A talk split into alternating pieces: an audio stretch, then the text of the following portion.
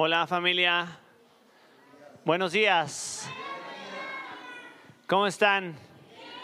¿Sí? Nosotros estamos muy, muy contentos de poder estar aquí otra vez en esta mañana. Para, ya me pusieron el reloj ahí, espero que no empiece a contar el tiempo. Cuando empiece a contar ya empieza a correr. Porque ya, ya me conocieron la otra vez, entonces ya, ya me van a poner el reloj allá arriba. Está bien. Eh, bueno, eh, para los que no me conocen, mi nombre es Suciel.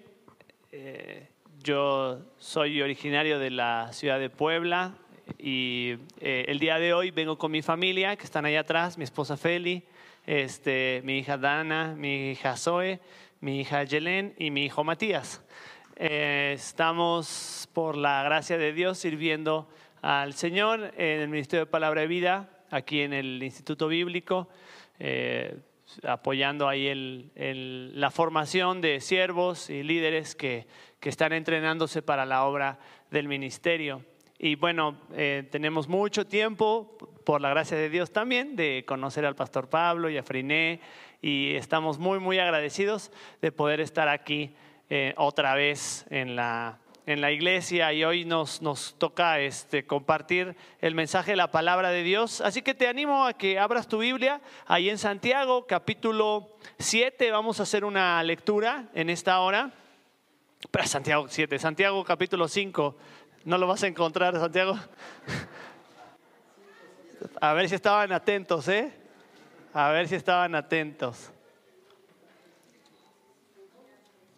Ya empezamos con las herejías, inventando capítulos.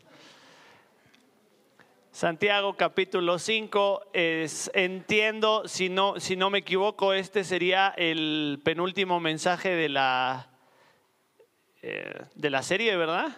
Ya el penúltimo lleva, ¿cuánto tiempo? ¿Cuánto tiempo? Eso no le pregunté al pastor Pablo. ¿Tres meses? Tres meses estudiando el libro de, de Santiago. ¡Wow! Increíble, ¿no? Qué enseñanza, ¿verdad? De... Eh, el libro de Santiago. Vamos a leer, me voy a permitir leer en la Nueva Biblia de las Américas el, el texto de hoy que está desde el versículo 7 hasta el versículo 11. ¿Ok? Dice así la palabra de Dios. Por tanto, hermanos, sean pacientes hasta la venida del Señor. Miren cómo el labrador espera el fruto precioso de la tierra, siendo paciente en ello hasta que recibe la lluvia temprana y la tardía. Sean también ustedes pacientes, fortalezcan sus corazones, porque la venida del Señor está cerca.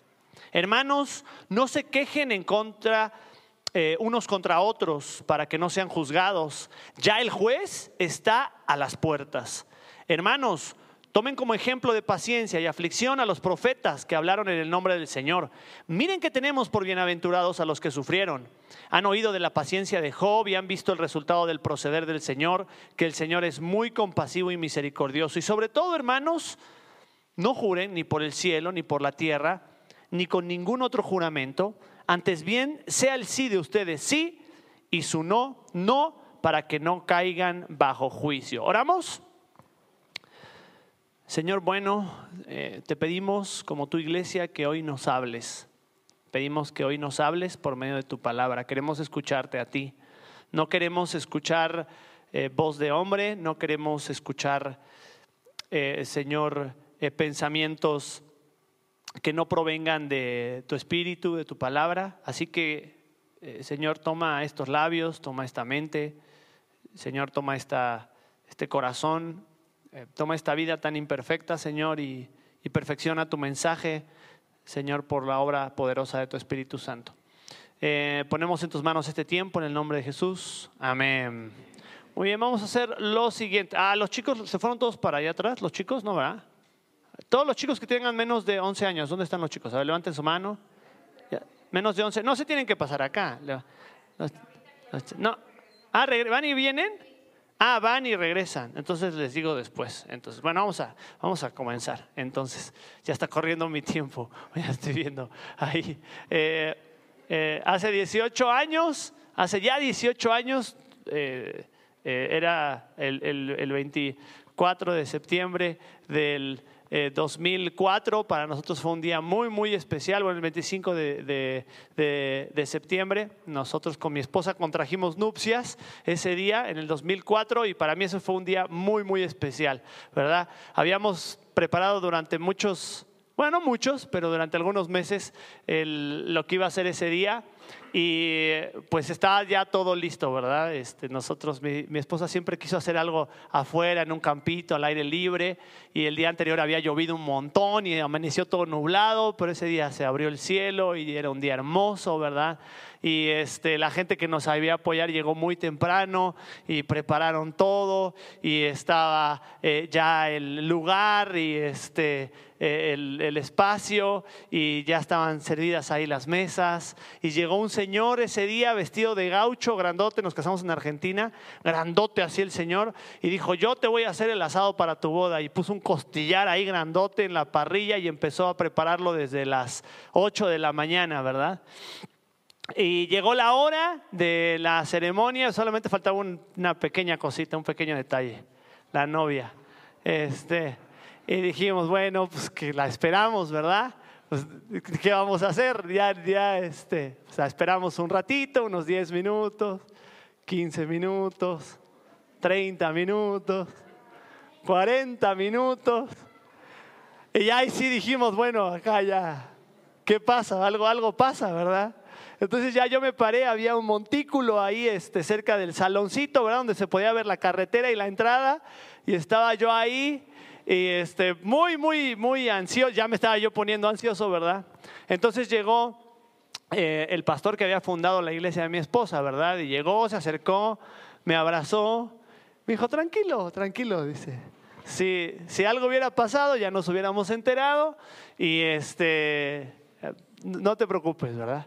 Y estaba yo así pelando el ojo hasta que ya pudimos ver llegar el, el coche. Ya estaba todo listo, ¿verdad? Este, eh, y, y fue, fue un día fantástico, increíble, ¿no? Y sabes que pensaba yo un poquito en lo que significa em, aprender a esperar. Es difícil cuando no tienes, eh, cuando ya los recursos se te acaban y lo único que te queda, pues es eso, literalmente esperar, ¿no? El texto que nos, nos congrega el día de hoy tiene mucho que ver con la importancia de aprender a ejercitar la paciencia. Quizá la paciencia es una de las virtudes que más trabajo nos cuesta desarrollar porque literalmente vivimos corriendo todo el tiempo y necesitamos estar haciendo algo y si no estamos resolviendo un problema, estamos preparándonos para el siguiente, pero de repente hay momentos en nuestra vida que demandan esperar, ¿verdad? Eh, y a veces cuando nos toca esperar, eh, tenemos la capacidad de esperar quizá uno o dos minutos, pero más de eso ya es, ya es demasiado, ¿verdad? Estar en una fila, sentarse en una, literalmente en una sala de espera, es frustrante, ¿verdad? Y bueno, cuando nosotros vemos la realidad de lo que enseña el texto de la Biblia en el libro de Santiago, bueno, la verdad es que sí tenemos que decir que la realidad de que estas personas estaban experimentando sí es diferente a la que nosotros vivimos en el cristianismo en nuestros días. Estos cristianos estaban sufriendo persecución, injusticias, pobreza y rechazo. Y Santiago tiene una palabra muy fuerte de exhortación en relación a dónde debería estar puesta su mirada en ese momento, ¿no? Y de ahí la importancia de aprender a desarrollar paciencia. Em, el texto, eh, vamos a ver en esta hora, muy sencillo, vamos a ver cómo Santiago desarrolla en este pasaje que leímos en este momento el fundamento de la paciencia algunos ejemplos de paciencia y el consejo para poder desarrollar paciencia. Así que el bosquejo de hoy es muy sencillo, es el fundamento de la paciencia, los ejemplos de paciencia y el consejo para desarrollar paciencia. Vamos a comenzar con el fundamento. Después de a los ricos, que fue el mensaje de la semana pasada, versículo 1 al versículo 6, hablando a los ricos eh, que ponían su esperanza en las riquezas, ¿verdad? Se voltea y ve quizá a los que este, no estaban tan favorecidos y viene una exhortación fuerte a aquellos que estaban sufriendo, ¿no? Y Santiago inicia esta última sección del, libro con un recordatorio vital, importantísimo para todo creyente. Y el tema aparece ahí desde el versículo, desde el versículo 7. tengan paciencia hasta la venida del Señor. Toda su línea de pensamiento que vamos a hablar ahora tiene que ver con estas dos ideas, la paciencia y la venida del Señor.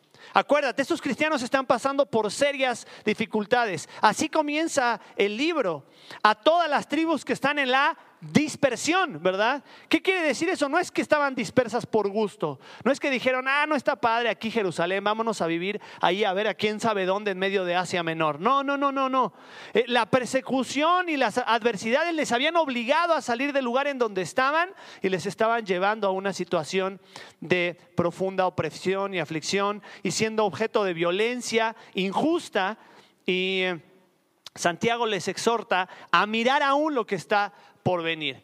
Y el primer recordatorio que vamos a ver hoy tiene mucho que ver con esta idea de la venida del Señor, hasta la venida del Señor. Y eh, la invitación para estos cristianos es decir, oye, mira, ponte a pensar que todo lo que estás sufriendo ahora en algún momento va a terminar. Lo mejor está por venir. Dios va a poner las cosas en orden. Ese fue el plan desde el principio, que Dios restaurara todo lo que Él había hecho, traerlo hacia sí mismo ¿verdad? Y, las tristezas, las angustias, los dolores habrían de, cesar. Cuando la opresión, las injusticias, la aflicción acabarían. Y, en realidad esto no está en nuestras manos. Miremos el mundo que nos rodea. Y sin duda hay un esfuerzo grande porque las injusticias se acaben y no se acaban. Hay un esfuerzo. Y esto eh, eh, esta palabra eh, nos ayuda a entender un poquito lo que significa permanecer en situaciones difíciles y nos ayuda a ser perseverantes en el presente. Entender que la vida nos está llena de situaciones adversas y que la invitación de la palabra de Dios para nosotros es mantenernos firmes aún en medio de esas pruebas con perseverancia y no detenernos, seguir caminando. La segunda palabra, que es la que más se traduce como paciencia en la Biblia, aparece en este texto en el versículo 7. Tened paciencia hasta la venida del Señor. Y esta palabra también, su, etimología es interesante porque la palabra en griego es la palabra macrotumia, ¿verdad? Que significa largura de ánimo, ¿verdad? Un ánimo largo. Generalmente no habla para soportar a situaciones difíciles, sino habla de aprender a soportar a personas difíciles, ¿verdad? ¿Alguien tiene personas difíciles a quien soportar? Nadie, ¿verdad? ¿Nadie? Todos tenemos a uno. Segura, dice Marcelo que yo, sí, sí, dice, sí, dice, yo lo tengo, dice Marcelo.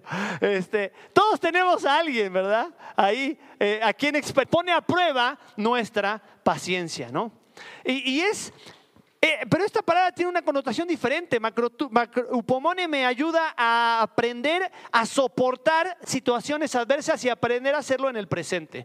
Pero la paciencia, la macrotumia, tiene que ver con una mirada en el futuro, una confianza en el futuro. Upomone, perseverancia en el presente, macrotumia, confianza en el futuro. La capacidad y esto escucha bien porque es importante, es una capacidad sobrenatural. La capacidad sobrenatural para mirar lo mejor, para esperar lo mejor. Porque hay momentos que honestamente no hay por donde uno vea que la cosa pueda mejorar. Pero la macrotumia nos permite tener una largura de ánimo que nos permite ver que lo mejor está por delante.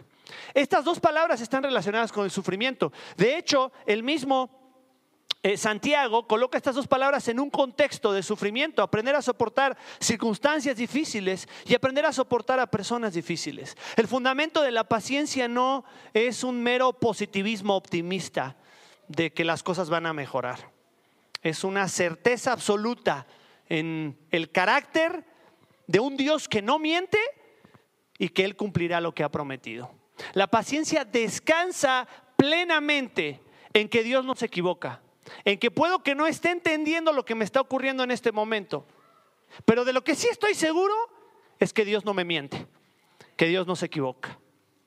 Por eso el fundamento de esa paciencia es el regreso de Cristo. Por eso a lo que apela Santiago es a la vuelta de Cristo. ¡Ey, ey! ¿Dios miente? No. ¿Qué dijo? Que iba a volver. ¿Lo crees? Sí. Bueno, entonces sé paciente. Ese es el descanso de la paciencia, ¿verdad? Y el regreso del Señor, la verdad es una doctrina fundamental en todas las declaraciones de fe a lo largo de la historia, desde los profetas del Antiguo Testamento, pasando por los apóstoles, todos los apóstoles, todos los escritores del Nuevo Testamento. Pablo habló de la venida del Señor en todas sus cartas, excepto en Filemón, todas las cartas del Nuevo Testamento, del apóstol Pablo, del apóstol Pedro, del apóstol Juan, este, de Santiago, eh, nos hablan de la venida del Señor, pasando por los padres de la iglesia hasta los reformadores, más allá de los tiempos y de las formas y de las posturas en cuanto a cómo va a ser la venida del Señor. Todas las declaraciones de fe del cristianismo a lo largo de la historia dicen que el Señor vendrá física, presencial, de manera inminente el Señor vuelve. El Señor vuelve, amén. Estamos seguros de esa certeza que el Señor Jesús vendrá y pondrá orden, restaurará todas las cosas. Y en esa confianza descansa la iglesia. La, venida del Señor siempre ha sido una verdad inminente. Y cuando decimos inminente, literalmente lo que dice este, eh, aquí este, Santiago en el, en el versículo este, em, eh, o nueve, cuando dice no seáis condenados, he aquí el juez está delante de la puerta. Esta idea era un hebraísmo que se utilizaba para hablar de algo que, estaba ya ah, cerquita, ah, nosotros utilizaríamos a la vuelta de la esquina, diríamos nosotros, ¿verdad? Lo que Santiago le está diciendo a, estos cristianos, hey, tranquilos, esperen, está acá a la vuelta de la esquina, ¿verdad? Oye, Santiago, llevamos ya dos mil años, ¿no? Me parece que no, ese, a la vuelta de la esquina me parece que ya, ya pasó un ratito, ¿verdad? Pero no sabes que siempre esta idea de la venida del Señor ha sido con esa sensación inminente, de inminencia. El Señor está cerca, no falta nada, no falta nada. Y, es una verdad sobre la cual el cristianismo ha descansado desde los tiempos. Desde que el Señor Jesús ascendió al, eh, al cielo y los ángeles estaban ahí, le dijeron a los discípulos, ¿qué están haciendo acá? ¿Ya lo vieron irse? Bueno, va a volver. Desde ese momento los ángeles decían, ya vuelve, ¿eh? ya regresa. Y ha sido siempre esta idea de inminencia. El Señor vuelve pronto. Ahora, ¿qué pasó, Señor? ¿Cómo que pronto? Ya pasaron dos mil años. No, no, no, no se trata de una cuestión en la que nosotros podamos medir el tiempo en relación a cómo lo mira a Dios. Dice Pedro, para nosotros un día es como mil años y mil años es como un día. En el reloj de Dios el tiempo opera de una manera muy diferente. Y siempre la iglesia a lo largo de la historia ha tenido que vivir con, esta, eh, con este anhelo constante de que el Señor regresa. Entender que hay una realidad presente sobre la cual estoy viviendo, pero que lo mejor está por venir. Amén. La paciencia forma parte del fruto del Espíritu. Cuando el apóstol Pablo dice, les dice a los Gálatas, más el fruto del Espíritu es amor, gozo, paz, paciencia. Y esta palabra paciencia no es upomone, porque Dios no está bajo circunstancias difíciles, Dios no se coloca bajo prueba, sino que es largura de ánimo, macrotumia, porque Dios sí tiene que soportar a personas difíciles, como a ti y a mí, ¿verdad? Y es el resultado este tipo de paciencia es el resultado de la obra sobrenatural del Espíritu Santo en nosotros. No es algo que tú puedas producir por ti mismo. A diferencia de upomone, la macrotumia es un atributo de Dios, un atributo que decide compartir con nosotros y que tú sin el Espíritu Santo no puedes experimentar. Y seguramente en algún momento ha habido alguien en tu vida que es difícil de soportar, ¿verdad? Bueno, seguirá siendo difícil de soportar. Quizás está imposible de soportar si no permites que la obra de Dios opere en tu vida y el Espíritu Santo te transforme y te permita tener esa largura de ánimo como la tiene Dios.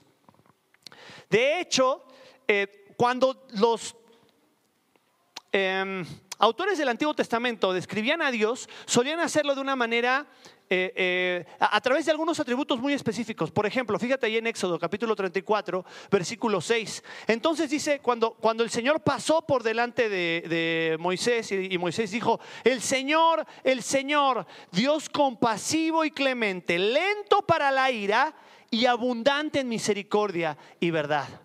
¿Sabes lo que significa esa idea? Lento para la ira. Lento para la ira es una traducción, en realidad es un hebraísmo que significa, eh, que en hebreo es, transliterado es largo de nariz. Esa es la expresión en hebreo, largo de nariz. De hecho, cuando una persona se dice que se enoja, la expresión para estar airado es nariz roja, ¿verdad? ¿Por qué? ¿Alguna vez te, has visto a alguien muy enojado? Bueno, ¿qué es lo que hacemos cuando estamos muy enojados? ¿Verdad? Es esta idea de la nariz roja. Entonces, cuando hablaban de, de, este, de lento para la ira, la expresión es este, largo de, nariz, ¿verdad? Y obviamente, pues no es, Dios no tiene nariz, este, eh, no es como nosotros, Dios es espíritu, ¿verdad? Y es una metáfora que habla de que la paciencia de Dios se prolonga, aunque Él va a operar juicio y Él tendría que castigar al pecador, su paciencia se prolonga, ¿no? Por ejemplo, en Génesis 39, versículo 19, cuando la esposa de Potifar acusa a José de ¿Te acuerdas cuando acusa a José de que quería atacarla? Dice la palabra de Dios que se encendió la ira de Potifar. Esa expresión se encendió su ira, literalmente es, se le enrojeció la nariz, ¿verdad? Su nariz se puso caliente, ¿verdad? Y es interesante que cuando la palabra de Dios utiliza esta expresión, la utiliza también el libro de Proverbios y dice, por ejemplo, la cordura del hombre o la discreción del hombre le hace lento para la ira, hace que su nariz sea larga, ¿verdad? Dice, y su gloria es pasar por alto la ofensa.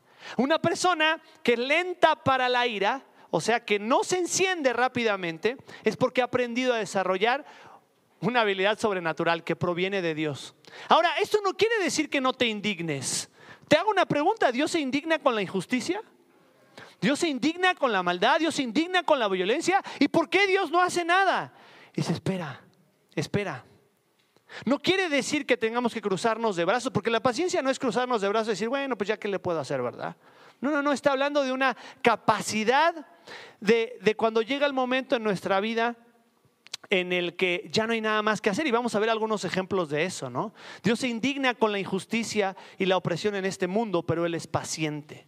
Y, Pedro toma esta idea eh, en relación a, a, la venida del Señor también y dice la escritura, el Señor no retarda su promesa como algunos la tienen por tardanza, ¿verdad? Sino que Él es, ¿qué dice la Biblia? Él es paciente. Él tiene macrotumia, ¿verdad? Él tiene largura de ánimo, ¿verdad? Él es lento para la ira, no queriendo que nadie perezca. ¿Por qué, Señor, retardas tu promesa? Porque mi, mi, promesa de la venida va a venir también junto con la justicia y con el juicio del pecador. Y Dios no quiere que nadie se pierda, sino que todos procedan al arrepentimiento. Así que te decía yo que la paciencia no es un pretexto para quedarnos cruzados de manos y decir, pues ya, ¿qué le vamos a hacer, verdad? La paciencia es una certeza de las cosas que yo no puedo cambiar, pero que Dios las va a poner en su lugar, en su momento, en su tiempo. Mientras tanto, Dios me llama a mí y a ti a ser fiel a lo que Él nos ha llamado a hacer hoy. Entonces la venida del Señor coloca un peso importante en las prioridades del discípulo. Nuestra perspectiva cambia. Si yo entiendo que el Señor está a la puerta, ¿Sabes qué es lo que hacemos? Lo que hacemos con cualquier, con cualquier persona que está por llegar a nuestra casa de visita, ¿verdad? ¿Qué es lo que haces cuando viene alguien de visita, ¿verdad? Las mujeres, ¿qué hacen cuando la esposa dice, órale, órale, apúrate, ¿verdad? Este, vamos a limpiar y vamos a dejar todo, no, de saca eso de ahí y arregla, y a los niños arreglen su cuarto y acomoden las cosas, que ya va a llegar el pastor Pablo, ¿verdad? Este, acomoden todo ahí, este, nada, no queremos ver nada, ¿verdad? Ahora, hay una sensación de decir, está aquí a la puerta, está aquí a la vuelta de la esquina, me preparo, ¿verdad? Y cuando llega el pastor, allá, no, no es cierto, no llega. Cuando llega el pastor a visitarte, llega un hermano, llega una visita ahí a verte a la casa, y tú dices, pásale, ¿verdad? Te estábamos, te estábamos esperando. Está a la puerta. Si viene hoy, ¿estás listo? ¿Estás preparado? ¿Está la casa barrida? ¿Está la casa en orden? ¿Está todo limpio? Está la puerta, ¿eh? El Señor viene. Y la venida del Señor coloca este peso importante. Fíjate cómo lo planteaba Pablo. Y, espero poder hacerlo en, en, poquitos minutos porque es una verdad bien, bien interesante. En 2 los Corintios, acompáñame ahí rápido. Vamos a ver tres versículos en 2 los Corintios. El primero está en el capítulo 1. Y te lo voy a leer en el versículo 8. Dice, porque no queremos que ignoren, hermanos, acerca de nuestra aflicción sufrida en Asia. Pablo tiene que hablarles a estos cristianos en Corinto de lo que él había padecido por causa del Evangelio. Y dice, porque fuimos abrumados sobremanera, sobremanera. Tú sabes que esa palabra, sobremanera, que se traduce acá en, la Nueva Vida de las Américas, es la palabra, en griego, la palabra hipérbole. ¿Alguna vez escuchaste esa palabra hipérbole? Cuando decimos que algo es una hipérbole, decimos que algo es como una exageración, ¿verdad? Pablo dice, cuando utiliza esa palabra hipérbole, Pablo la utiliza para hablar de algo que va más allá de algo, más allá de las fuerzas, más allá de mis capacidades, más allá de algo, ¿verdad? Ahora, no es la única vez que Pablo la utiliza en esta carta. Eh, dice, fuimos abrumados sobremanera más allá de nuestras fuerzas, de modo que hasta perdimos la esperanza de salir con vida. Este sufrimiento que yo estaba pasando me rebasaba, me rebasó. Y te pregunto, ¿a ti alguna vez has sentido esa hipérbole en tu vida? Que ya, ya hasta aquí llegué, hasta acá, ¿verdad? Ya no doy más, ni de fuerzas, ni de ganas, ni de ánimo, ¿verdad? eso es lo que está diciendo Pablo. Pero espérate, mira, fíjate el versículo, capítulo 4, versículo 7. Dice así, cuando Pablo está hablando del Evangelio, dice, este Evangelio lo tenemos en un tesoro de vasos de barro. ¿Y sabes a quién se refiere cuando habla de los vasos de barro? De ti y de mí. Ese vaso de barro es un, es un instrumento frágil, es un instrumento este, eh, eh, eh, económico, ¿verdad? Yo he visto que esta ilustración tiene diferentes nombres en diferentes lugares, ¿verdad? En mi, en mi tierra le dicen jarrito de Amozoc, porque, porque está, los, los, jaliscienses dicen jarrito de, de, Tlaquepaque. Pero me entienden muy bien, ¿verdad? Es, es un implemento de cocina muy económico, y muy frágil, ¿verdad? Que se rompe de nada. Así dice Pablo, yo soy como un vaso de barro, pero el tesoro más valioso Dios decidió colocarlo ahí. La verdad transformadora del Evangelio se colocó ahí. Y fíjate lo que dice después. Dice, para que la extraordinaria grandeza del poder. ¿Sabes qué palabra aparece ahí en el griego original? Hipérbole. Para que la hipérbole de la grandeza del poder sea de quién? De Dios y no de nosotros. Ahora, no es la única vez que utiliza Pablo esta palabra. La vuelve a utilizar en ese mismo capítulo 4, en el versículo 17. Y presta atención porque esta es una joya hermosa. Dice el versículo 4, versículo 17. Dice, porque esta leve tribulación momentánea, la nueva Biblia de las Américas dice pasajera, esta leve tribulación momentánea, y tú me dirás, no, no, Uciel, lo que yo estoy atravesando no es leve ni parece momentáneo. No, no, no, pero espérate. La perspectiva que tiene Pablo es, trascendente. Este cuate no está viendo lo que está sufriendo ahorita. Él está viendo, no, no, yo estoy viendo otra cosa. Y fíjate lo que él está viendo, dice ahí, porque esta leve tribulación momentánea produce en nosotros un eterno peso de gloria que sobrepasa toda comparación. ¿Sabes qué expresión utiliza Pablo acá? Él literalmente está diciendo, produce en nosotros una hipérbole sobre hipérbole. Utiliza dos veces la palabra. Eh, eh, produce en nosotros un aún más abundante y excelente peso de gloria. Y sabes, aquí utiliza dos redundancias. Primero dice hipérbole sobre hipérbole. Y luego utiliza una palabra en griego que es la palabra doxa, que es donde sacamos la palabra gloria. Gloria. ¿Y tú sabes qué es gloria? Bueno, gloria, eh, la palabra en el hebreo, en el Antiguo Testamento, la palabra es la palabra kabot. ¿Y sabes qué significa la palabra kabot? Peso, algo pesado, ¿verdad? Cuando la Biblia habla de algo pesado, utiliza la palabra kabot. Y sabes que cuando decimos que Dios tiene toda la gloria, ¿sabes qué estamos diciendo? Nada en este mundo tiene más peso que el conjunto de las excelencias del Creador. ¿Entiendes? Eso es la gloria de Dios. Nada tiene mayor peso. Sí, pero es que mi cartera está. No, no, no, la gloria de Dios. No, pero es que mi. No, no, la gloria de Dios. ¿Sabes? A eso se referían los, los escritores del Antiguo Testamento cuando decíamos, cuando decían toda la gloria y toda la honra a ti, Señor. El peso. ¿Y sabes lo que está diciendo acá Pablo? Dice un peso del peso, ¿verdad?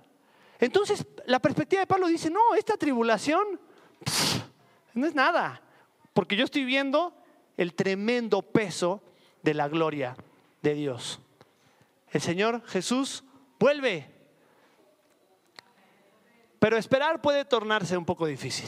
Esperar esa venida puede tornarse un poquito, un poquito mucho difícil. Y eh, fíjate, rápidamente te leo el Salmo 13, ¿no? Encontramos en la Biblia muchas veces, con permiso, perdón. Encontramos en la Biblia muchas veces a los salmistas diciendo, ¿hasta cuándo, Señor? Fíjate el Salmo 13, ¿hasta cuándo, Señor? ¿Hasta cuándo, Señor, me olvidarás para siempre? ¿Hasta cuándo esconderás de mí tu rostro? ¿Hasta cuándo he de tomar consejo mi alma, teniendo pesar en mi corazón todo el día? ¿Hasta cuándo mi enojo se enaltecerá sobre mí. Considera y respóndeme, oh Señor Dios, ilumina mis ojos, no sea que duerma el sueño del que, eh, de la muerte, no sea que mi enemigo diga lo he vencido y mis adversarios se regocijen cuando yo sea sacudido. Pero yo en tu misericordia he confiado. Mi corazón se regocijará en tu salvación. Cantaré al Señor porque me ha llenado de bienes. Ahora, cuando nosotros atravesamos una situación abrumadora, eh, solemos escuchar nuestro corazón y nuestras emociones y nuestro dolor. Yo tengo una pregunta, ¿qué es lo que vas a escuchar ahora? ¿Tu corazón, tus emociones, tu dolor? ¿O vas a optar por aguantar y confiar en la definitiva fidelidad de Dios y la bondad soberana para tu vida? Mira, el problema de nuestra falta de paciencia, como lo dice el Salmo 13, es que aunque Dios nos ha llenado de bienes, nuestra mente y corazón están constantemente enfocados en los males. Eh, dice ahí, el salmista hace este ejercicio para sí mismo. Dice, ¿hasta cuándo, Señor, que yo no veo la luz? Pero después se acuerda y dice, no, Señor, me has llenado de bienes. Me has llenado de bienes. Fíjate el, el conteo que acabamos de hacer hace un momento. Y si pudiéramos contar, son tantas maravillas como personas aquí y no acabaríamos, dice la escritura, no terminaríamos, ¿verdad? Claro, cuando la aflicción y la preocupación y el afán ganan lugar en nuestra mente, es imposible ver los bienes, solamente nos permitimos ver los males. Eh, las pruebas, aflicciones y, carencias de esta vida pueden hacer que nuestro ánimo decaiga, sin duda, pero nuestra esperanza en la restauración completa eh, es lo que nos sostiene. Es la esperanza que ha sostenido a cada generación de creyentes a lo largo de la historia. Ahora vamos a ver los ejemplos. Ya vimos el fundamento. Vamos a ver los ejemplos rápidamente. El, eh, Santiago nos da tres ejemplos. Primero nos dice ahí en el versículo, en el versículo este, 7, dice, mira cómo el labrador. Esta expresión, mirad, aparece ahí en varias oportunidades en este texto como diciendo, hey, presta atención, observa, ¿verdad? El labrador. Y coloca un ejemplo de la agricultura muy común para las personas de aquel tiempo. Y habla de la lluvia temprana y la tardía. La lluvia temprana como por el mes de octubre, noviembre, ¿verdad? Que era donde el sembrador trabajaba la tierra durante el verano, ¿verdad? Sembraba la semilla y esperaba la lluvia ahí a finales de, este, septiembre, octubre, noviembre. Esperaba la lluvia temprana, ¿verdad? Ahora, Tú eres un labrador que dices, voy a hacer, esta va a ser la cosecha del año, preparo las mejores semillas, trabajo la tierra como nunca, preparo perfectamente la tierra y planto la semilla. ¿Y qué haces después? No tienes de otra, no tienes de otra. Y orar, ¿verdad? Clama, Señor, manda la lluvia manda la lluvia, dice. Pero ya viene la lluvia. Ay, Señor, gracias porque mandaste la lluvia temprana, ¿verdad? No sé si alguna vez les dejaron a, alguno de los chicos, alguna vez hizo ese experimento del, frijolito en la escuela. ¿Alguno lo hizo? ¿El del frijolito? ¿Sí? Ok, si hiciste el ejercicio del, frijolito, no sé si te pasó que pusiste el frijolito el martes y el miércoles ya quería ver si había nacido, ¿verdad? ¿Y qué te dijo tu mamá? No, espérate, ¿verdad?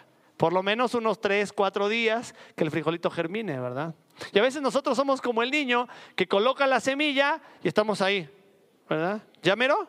¿Llamero? Como cuando vamos en la carretera, ¿verdad? Y este, el otro día hicimos un viaje largo con mi amiga Solange allá y este, veníamos acá y íbamos a Oaxaca, ¿verdad? Salimos de acá y Solange, ¿llamero? ¿Llamerito? Me decía, ya vamos a llegar, ¿verdad? Este, y me estaba bromeando, así me, tuvo todo el viaje, ¿verdad? Pero este, a veces somos así en relación con cuestiones que queremos que se resuelvan ya. Y el labrador dice, pues no hay mucho que puedas hacer. Y además las lluvias no siempre llegan cuando quisiéramos que llegaran, ¿no? Y espera, viene la lluvia temprana, pero después faltan otros cuatro meses. O sea, falta diciembre, enero, febrero, marzo y por ahí de marzo, abril llegaba la, lluvia tardía, ¿verdad? La lluvia que asentaba ahí y preparaba ahí la cosecha, preparaba la, siembra ya lista para la cosecha, ¿no? Entonces el labrador aprende a esperar y a descansar y a confiar en la providencia, ¿verdad? Y eso es paciencia. Mira el siguiente ejemplo, los profetas. Dice el versículo este, 10, eh, toma como ejemplo de aflicción y de paciencia a los profetas que hablaron en el nombre del Señor.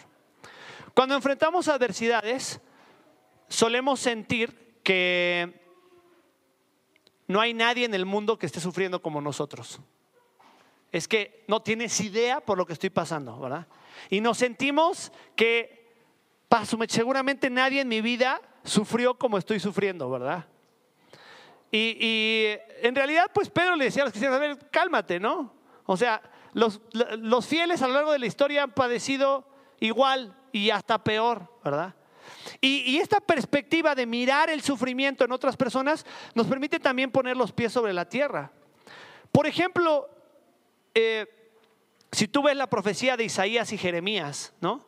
Son profetas del Señor fieles que se mantuvieron ahí firmes. No vieron a una sola persona convertida con su ministerio. No vieron a una sola persona. Llega un momento, Jeremías le dice, ya estoy harto, Señor, ya, ya basta de esto. O sea, ¿de qué se trata? Tú me chamaqueaste, le dice el Señor. Así le dice Jeremías. Le dice, Señor, me chamaqueaste. Tú me llamaste y, y yo fui cautivado y fui detrás de tu llamado. Y me engañaste, le dice. Estaba en su frustración, estaba en su sufrimiento, ¿verdad? Pero después Jeremías reflexiona y dice, no, no, no, no, no, tú estás conmigo como poderoso gigante. ¿A dónde voy a ir? ¿Qué voy a hacer? Si tú me llamaste a hacer esto y a predicar la palabra, voy a seguir fiel. Aunque yo no vea el fruto, aunque no me toque a mí. Y es esta idea de la siembra y la cosecha. De alguna manera, lo que tú siembras vas a cosechar, aunque no te toque necesariamente a ti ver ese fruto. El Señor es fiel. Santiago deja claro que no les debe de extrañar la realidad de sufrir en este mundo. Los fieles siempre han experimentado presión, rechazo y persecución. Ahora observa eh, el, último ejemplo que coloca ahí, dice ahí el, versículo 11, eh, tenemos bienaventurados a los que sufren, habéis oído de la paciencia de Job y habéis visto el fin del Señor, que Él es muy misericordioso y compasivo. Y acá vemos otra vez el ejemplo de Job, que no recibió una respuesta cuando clamó durante 37 capítulos de por qué estaba sufriendo él. Señor, ¿por qué me está pasando esto a mí? ¿Verdad? Y no vemos una respuesta clara de parte del Señor para con, para con Job. Dios guardó silencio. Pero mira que Job tuvo que lidiar también no solamente con una situación difícil, Job tuvo que lidiar con gente difícil, ¿verdad? No sé si has visto, pero que los amiguitos que llegaron a consolar a Job, ya Job estaba así como que, no muchachos, si quieren, este, no hay problema, pueden irse a sus casas, atender a sus familias, porque estoy bien, ¿verdad? O sea, la verdad es que los amigos estaban tratando de ver un problema teológico y, y tratar de demostrar que Job en realidad, date cuenta que tú estás mal, algo de algo tienes que arrepentirte, ¿verdad? Y sus amigos tenían el firme propósito de demostrarle que era culpable. La, nueva traducción viviente traduce este, este versículo diciendo, al final el Señor fue bueno con él porque el Señor está lleno de ternura y de misericordia. Ahora, eh, quiero hacer algo, lo iba a hacer hace rato con los chicos, porque, pero no, no estaban. A ver, chicos, los que tengan menos de 10 años, ya llegaron, ya están todos. Ah, párense tantito, ayúdenme con esto, porque esto, esto lo tenemos que recordar todos, ¿verdad? Vamos al versículo 8. Vamos al versículo 8. Chicos, ayúdenme ahí donde están, porque si no, no vamos a poder recordar todos el versículo, ¿verdad? Eh, vamos a repetir esta frase, como aparece en la pantalla. Vamos a hacer los ademanes para recordarlo, está muy, muy fácil. ¿Están conmigo? van a repetir la frase después de mí. ¿Están listos? Dice así, sean también ustedes pacientes. ¿Listos? Sean muy bien. Ahora otra vez. Sean también, fortalezcan sus corazones. Otra vez, fortalezcan sus corazones. Porque la venida del Señor está cerca. Muy bien. Ahora otra vez, pero solitos. ¿Están listos? ¿Sí? Una, los escucho, ¿eh? Yo no voy a decir nada, los escucho. ¿Están listos? Una, dos, tres. Sean también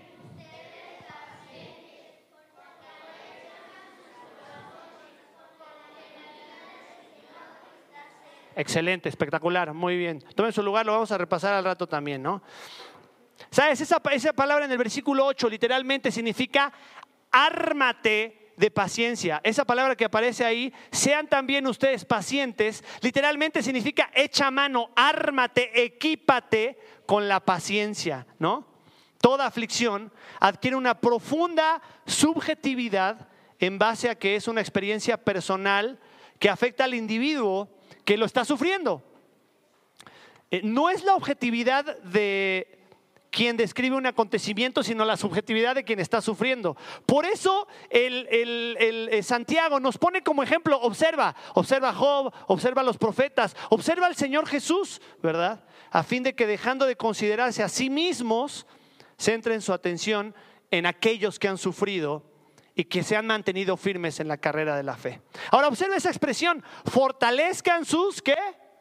Corazones, fortalezcan sus corazones. No sé si te acuerdas, en el capítulo anterior, eh, Pablo, eh, Santiago exhortó a, a, los cristianos a decir, hey, ustedes de doble ánimo, ¿qué dice?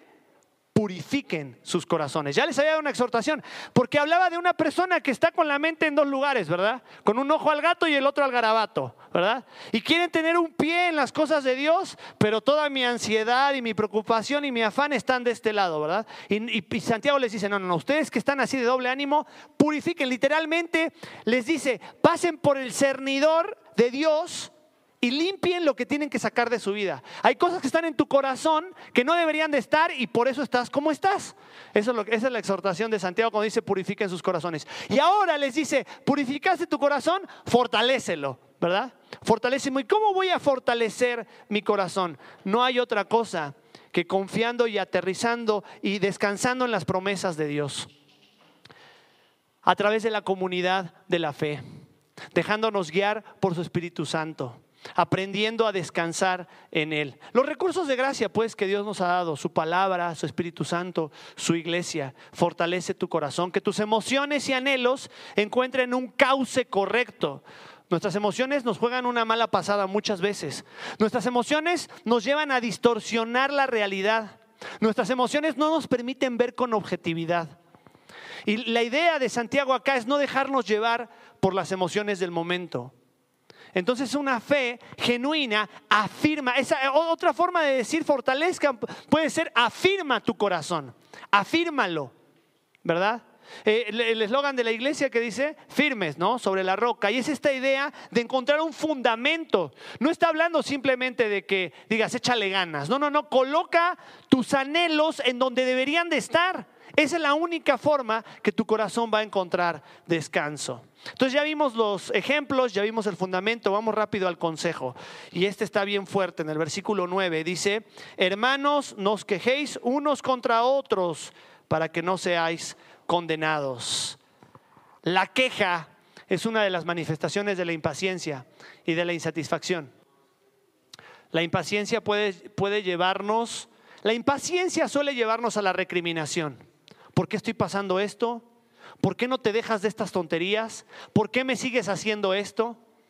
Y casi siempre esa recriminación es contra el primero que tenemos enfrente, ¿verdad? A quien me agarro, a alguien me agarró en mis cinco minutos de impaciencia y ya tuvo que aguantar todas las que, las que venía yo este, trayendo, ¿verdad? Y el verbo traducido aquí como quejarse puede también ser traducido como gemir, murmurar, suspirar, lamentarse. No, no está hablando de un ejercicio de, eh, por ejemplo, cuando estás en un lugar y tienes un mal servicio y eh, de casualidad tendrán algún buzón de quejas. Y a ver, ¿dónde está el buzón de quejas? Mire, lamentablemente tengo que, que, comentarle que el servicio que me acaban de dar no ha sido del todo satisfactorio. Y le voy a explicar mis razones. No, no, no, cuando tenemos problema con la gente no hacemos eso. Esa no, eh, no, está hablando de esa queja, Santiago. Santiago literalmente está hablando de una expresión física que va acompañada de la nariz roja, ¿verdad? Murmuración, queja, lamento, ¿verdad? Y está cargada de un nivel de amargura y resentimiento que lastima nuestros corazones y aquellos sobre quienes las descargamos. Expresiones como estoy harto, me tienes cansado, no lo soporto, pueden llegar a formar parte de nuestra frustración en medio de las dificultades que enfrentamos en nuestra vida. Una de la realidad que tiene que vivir este mundo caído es tener que lidiar con gente caída. Y te va a tocar lidiar con gente difícil. Probablemente esa persona difícil esté en tu casa, bajo tu techo, ¿verdad? Personas que prueban nuestra paciencia hasta el límite. Nuestra mirada en el lugar correcto es la que nos va a permitir ver que Dios ha tenido mucha paciencia. Fíjate lo que dice el versículo 11. Eh, eh, habéis oído de la paciencia de Job y habéis visto el fin del Señor, que el Señor es muy bueno, misericordioso y compasivo. Ahora, escúchame bien, el Señor te tuvo paciencia y mucha. El Señor me ha tenido mucha paciencia a mí. El Señor ha sido bueno conmigo y me ha tenido paciencia y te ha tenido paciencia a ti también. ¿Cómo puedes decir que el Señor vive en tu vida y que el Señor llena tu vida cuando no puedes soportar a tu hermano? Cuando no puedes tener largura de ánimo, cuando no puedes reflejar el fruto del Espíritu, amando a quien no lo hace, extendiendo misericordia a quien no lo está haciendo. Ese es el amor de Cristo reflejado en nuestra vida. Quejarse es todo lo contrario a vivir gozoso. La queja son hermanas de las críticas y de las murmuraciones. Y fíjate lo que dice ahí el, versículo. Dice, para que no sean juzgados. Cuando nos quejamos de alguien más, nos sentamos en la silla de Dios como juez para ver las imperfecciones de otras y somos incapacitados de ver nuestras propias imperfecciones. Y nos olvidamos que hemos de dar cuenta de ellas también. Y ten cuidado de juzgar con severidad, porque lo que siembras vas a cosechar. Y si tú juzgas con severidad hoy y un día tú, tropiezas, qué triste va a ser que haya alguien que te diga, ah, ¿te acuerdas? ¿Te acuerdas cómo juzgaste tú? Pero Dios no opera de esa manera. Dios es tardo para la ira y extiende su paciencia para con nosotros. Yo te invito a que por un momento pienses, yo cuando te hablé de hace rato, ¿hay alguien que hay alguien que pone a prueba tu paciencia? se te agarró un nudo acá en la panza, ¿verdad? Y mm, te acordaste de esa persona y se te hizo acá una cosa acá en la panza. Bueno, seguramente vino alguien a, tu mente, ¿verdad? Yo te animo a que en esta hora tú coloques esa persona delante del Señor. Y le digas, Señor, tú me estás llamando a mostrarle tu vida, así como tú mostraste paciencia para conmigo. Recuerda, dice ahí, el juez está a la puerta. El juez está a la puerta. Y si el juez llega hoy y toca la puerta de tu casa y te pide cuentas de lo que hay en tu corazón, no, no, no, Señor, espérame, déjame limpiar la casa, ¿verdad? Déjame sacar esto que estorba, ¿no? Y fíjate, el último consejo aparece en el versículo 12, pero sobre todo, hermanos míos, no juréis ni por el cielo ni por la tierra. La queja generalmente nos lleva a hablar de más, nos lleva a utilizar nuestras palabras de manera inadecuada. Por eso Santiago dice ahí al final que vuestro sí sea sí y vuestro no sea no. Lo que está diciendo acá es que nuestro hablar sea congruente con la realidad y no conveniente a nuestro discurso.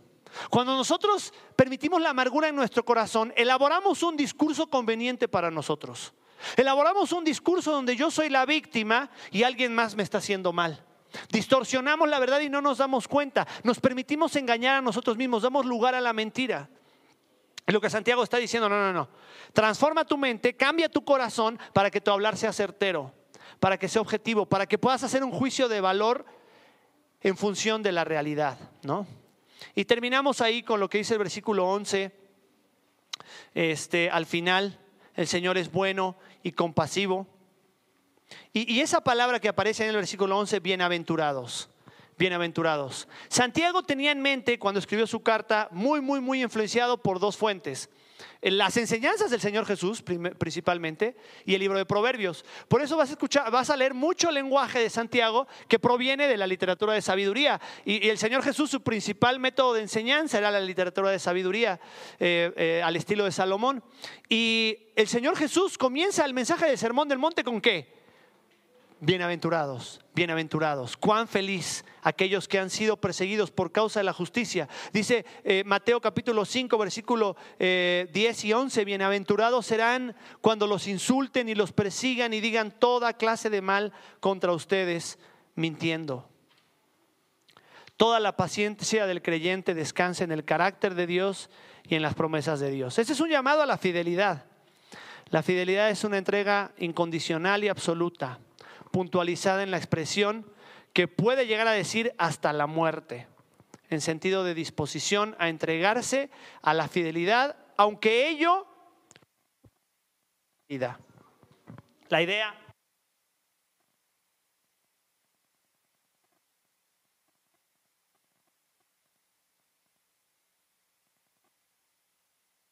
inclusive aunque tenga que morir. ¿Sabes a qué se refiere eso? Que los primeros cristianos sabían que, que tenían que ser fieles. Pedro le dice a los cristianos en la dispersión, estad siempre preparados para presentar defensa de vuestra fe. Y los cristianos decían, si yo comparto mi fe me matan, ¿no? Ahora decimos, bueno, si yo comparto mi fe me hacen bullying o se burlan de mí. No, no, allá era, si yo comparto mi fe me matan, ¿no? Y, y este es un desafío de fidelidad descansando el que el Señor vuelve pronto y de que su palabra es certera. Chicos, vamos a ponernos de pie a decir el versículo una vez más. ¿Me ayudan? ¿Se acuerdan cómo empezaba? Santiago 5, 8. Santiago 8. ¿Ok? Fuerte. Sean también...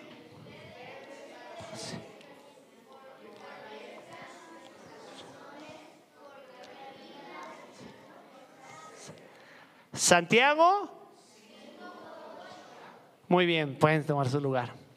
¿Sabes que la palabra venida del Señor en, griego es la palabra parousia y significa literalmente llegada, llegada. No habla solamente de aparición, habla de llegada. Y sabes que es un término que se utilizaba eh, en las campañas romanas, ¿verdad? Cuando los generales este, salían a la batalla y en aquel tiempo el imperio romano era invencible. Si un, si un, pelotón o una campaña del imperio romano salía, salía para vencer, no salía para ver si ganaban. ¿no? Iban a conquistar lo que ya tenían dominado. ¿no?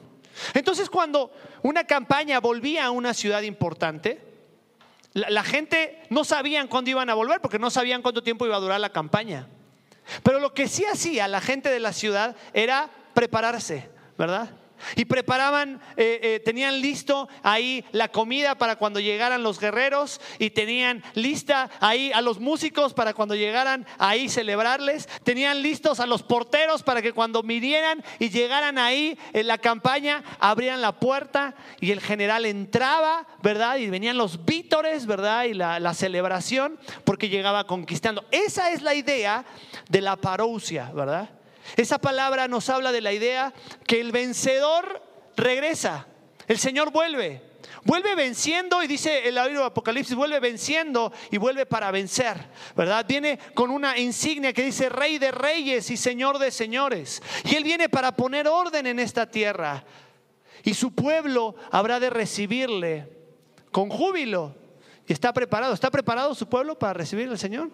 Que así sea, ¿verdad? Que nuestras vidas estén preparadas y tengamos en nosotros paciencia para cuando el Señor vuelva. Vamos a orar, inclina tu rostro. Inclina tu rostro, Señor. Qué difícil es ejercitar la paciencia, es imposible en nuestras fuerzas. Señor, eh, a mí me frustra eh, las necesidades que no se suplen, me frustra eh, las situaciones que no cambian me, me identifico con el salmista en el Salmo 13 que dice, ¿hasta cuándo, Señor? ¿Hasta cuándo? ¿Hasta cuándo? Señor, tú sabes esa persona que, que prueba mi paciencia, eh, como, me he sentido lastimado en mi corazón. Señor, esta virtud es imposible desarrollarla en nuestras fuerzas. Permite que sea tu Espíritu Santo hoy obrando en, en, en nuestra vida. Y Señor, gracias porque tú eres paciente, porque tú eres tardo para la ira, porque tú no ejecutas tu juicio inmediato sobre nosotros ni sobre los que no te conocen. Señor, permítenos tomar tu ejemplo, así como lo hizo Jesús, que por el gozo puesto delante de él sufrió la cruz y menospreció el oprobio. Y si en esta hora eh, no has experimentado ese perdón de Dios que proviene por la obra de la cruz, yo quiero animarte a que puedas venir delante del Señor. Mira, el Señor vuelve pronto y te va a pedir cuentas. Y, lo que necesitas hacer para estar listo es estar a cuentas con Dios. Jesús entregó su vida y derramó su sangre para darte perdón de pecados. Nadie sufrió como sufrió Jesús. Nadie experimentó el dolor como lo experimentó Él. Y lo hizo para que tú no tuvieras que sufrirlo. El castigo de tu paz fue sobre Él. Por su herida nosotros tenemos perdón. Y yo te invito en esta hora, si aún no has venido a los pies de Cristo, arrepentido para pedir su perdón y su clemencia. Hoy Dios extiende su misericordia, como leíamos hace rato, porque Él no quiere que nadie se pierda, sino que todos procedan al arrepentimiento. Padre, gracias por tu palabra. Oro, Señor, por si hay alguien que traes a nuestra mente, Señor, que está probando nuestra paciencia. Permítenos orar por él en ese momento. Toma un tiempo y, atrévete a orar por esa persona. Dile, Señor, te pido por, coloca su nombre ahí, que para mí está siendo difícil en mi corazón, que me siento lastimado o que está probando mi paciencia o que ya colmó mis, mis, mis nervios puede ser motivo de un juego, de risa, pero hay un punto en el que lastima mi corazón y lastimamos a otros con ese resentimiento, con ese rencor. Señor, permite que ese juicio sea conforme a verdad en mi mente y en mi corazón. Y ayúdale a mostrarle el amor de Cristo a esa persona. Te damos gracias por tu palabra en esta hora. En el nombre de Jesús, amén.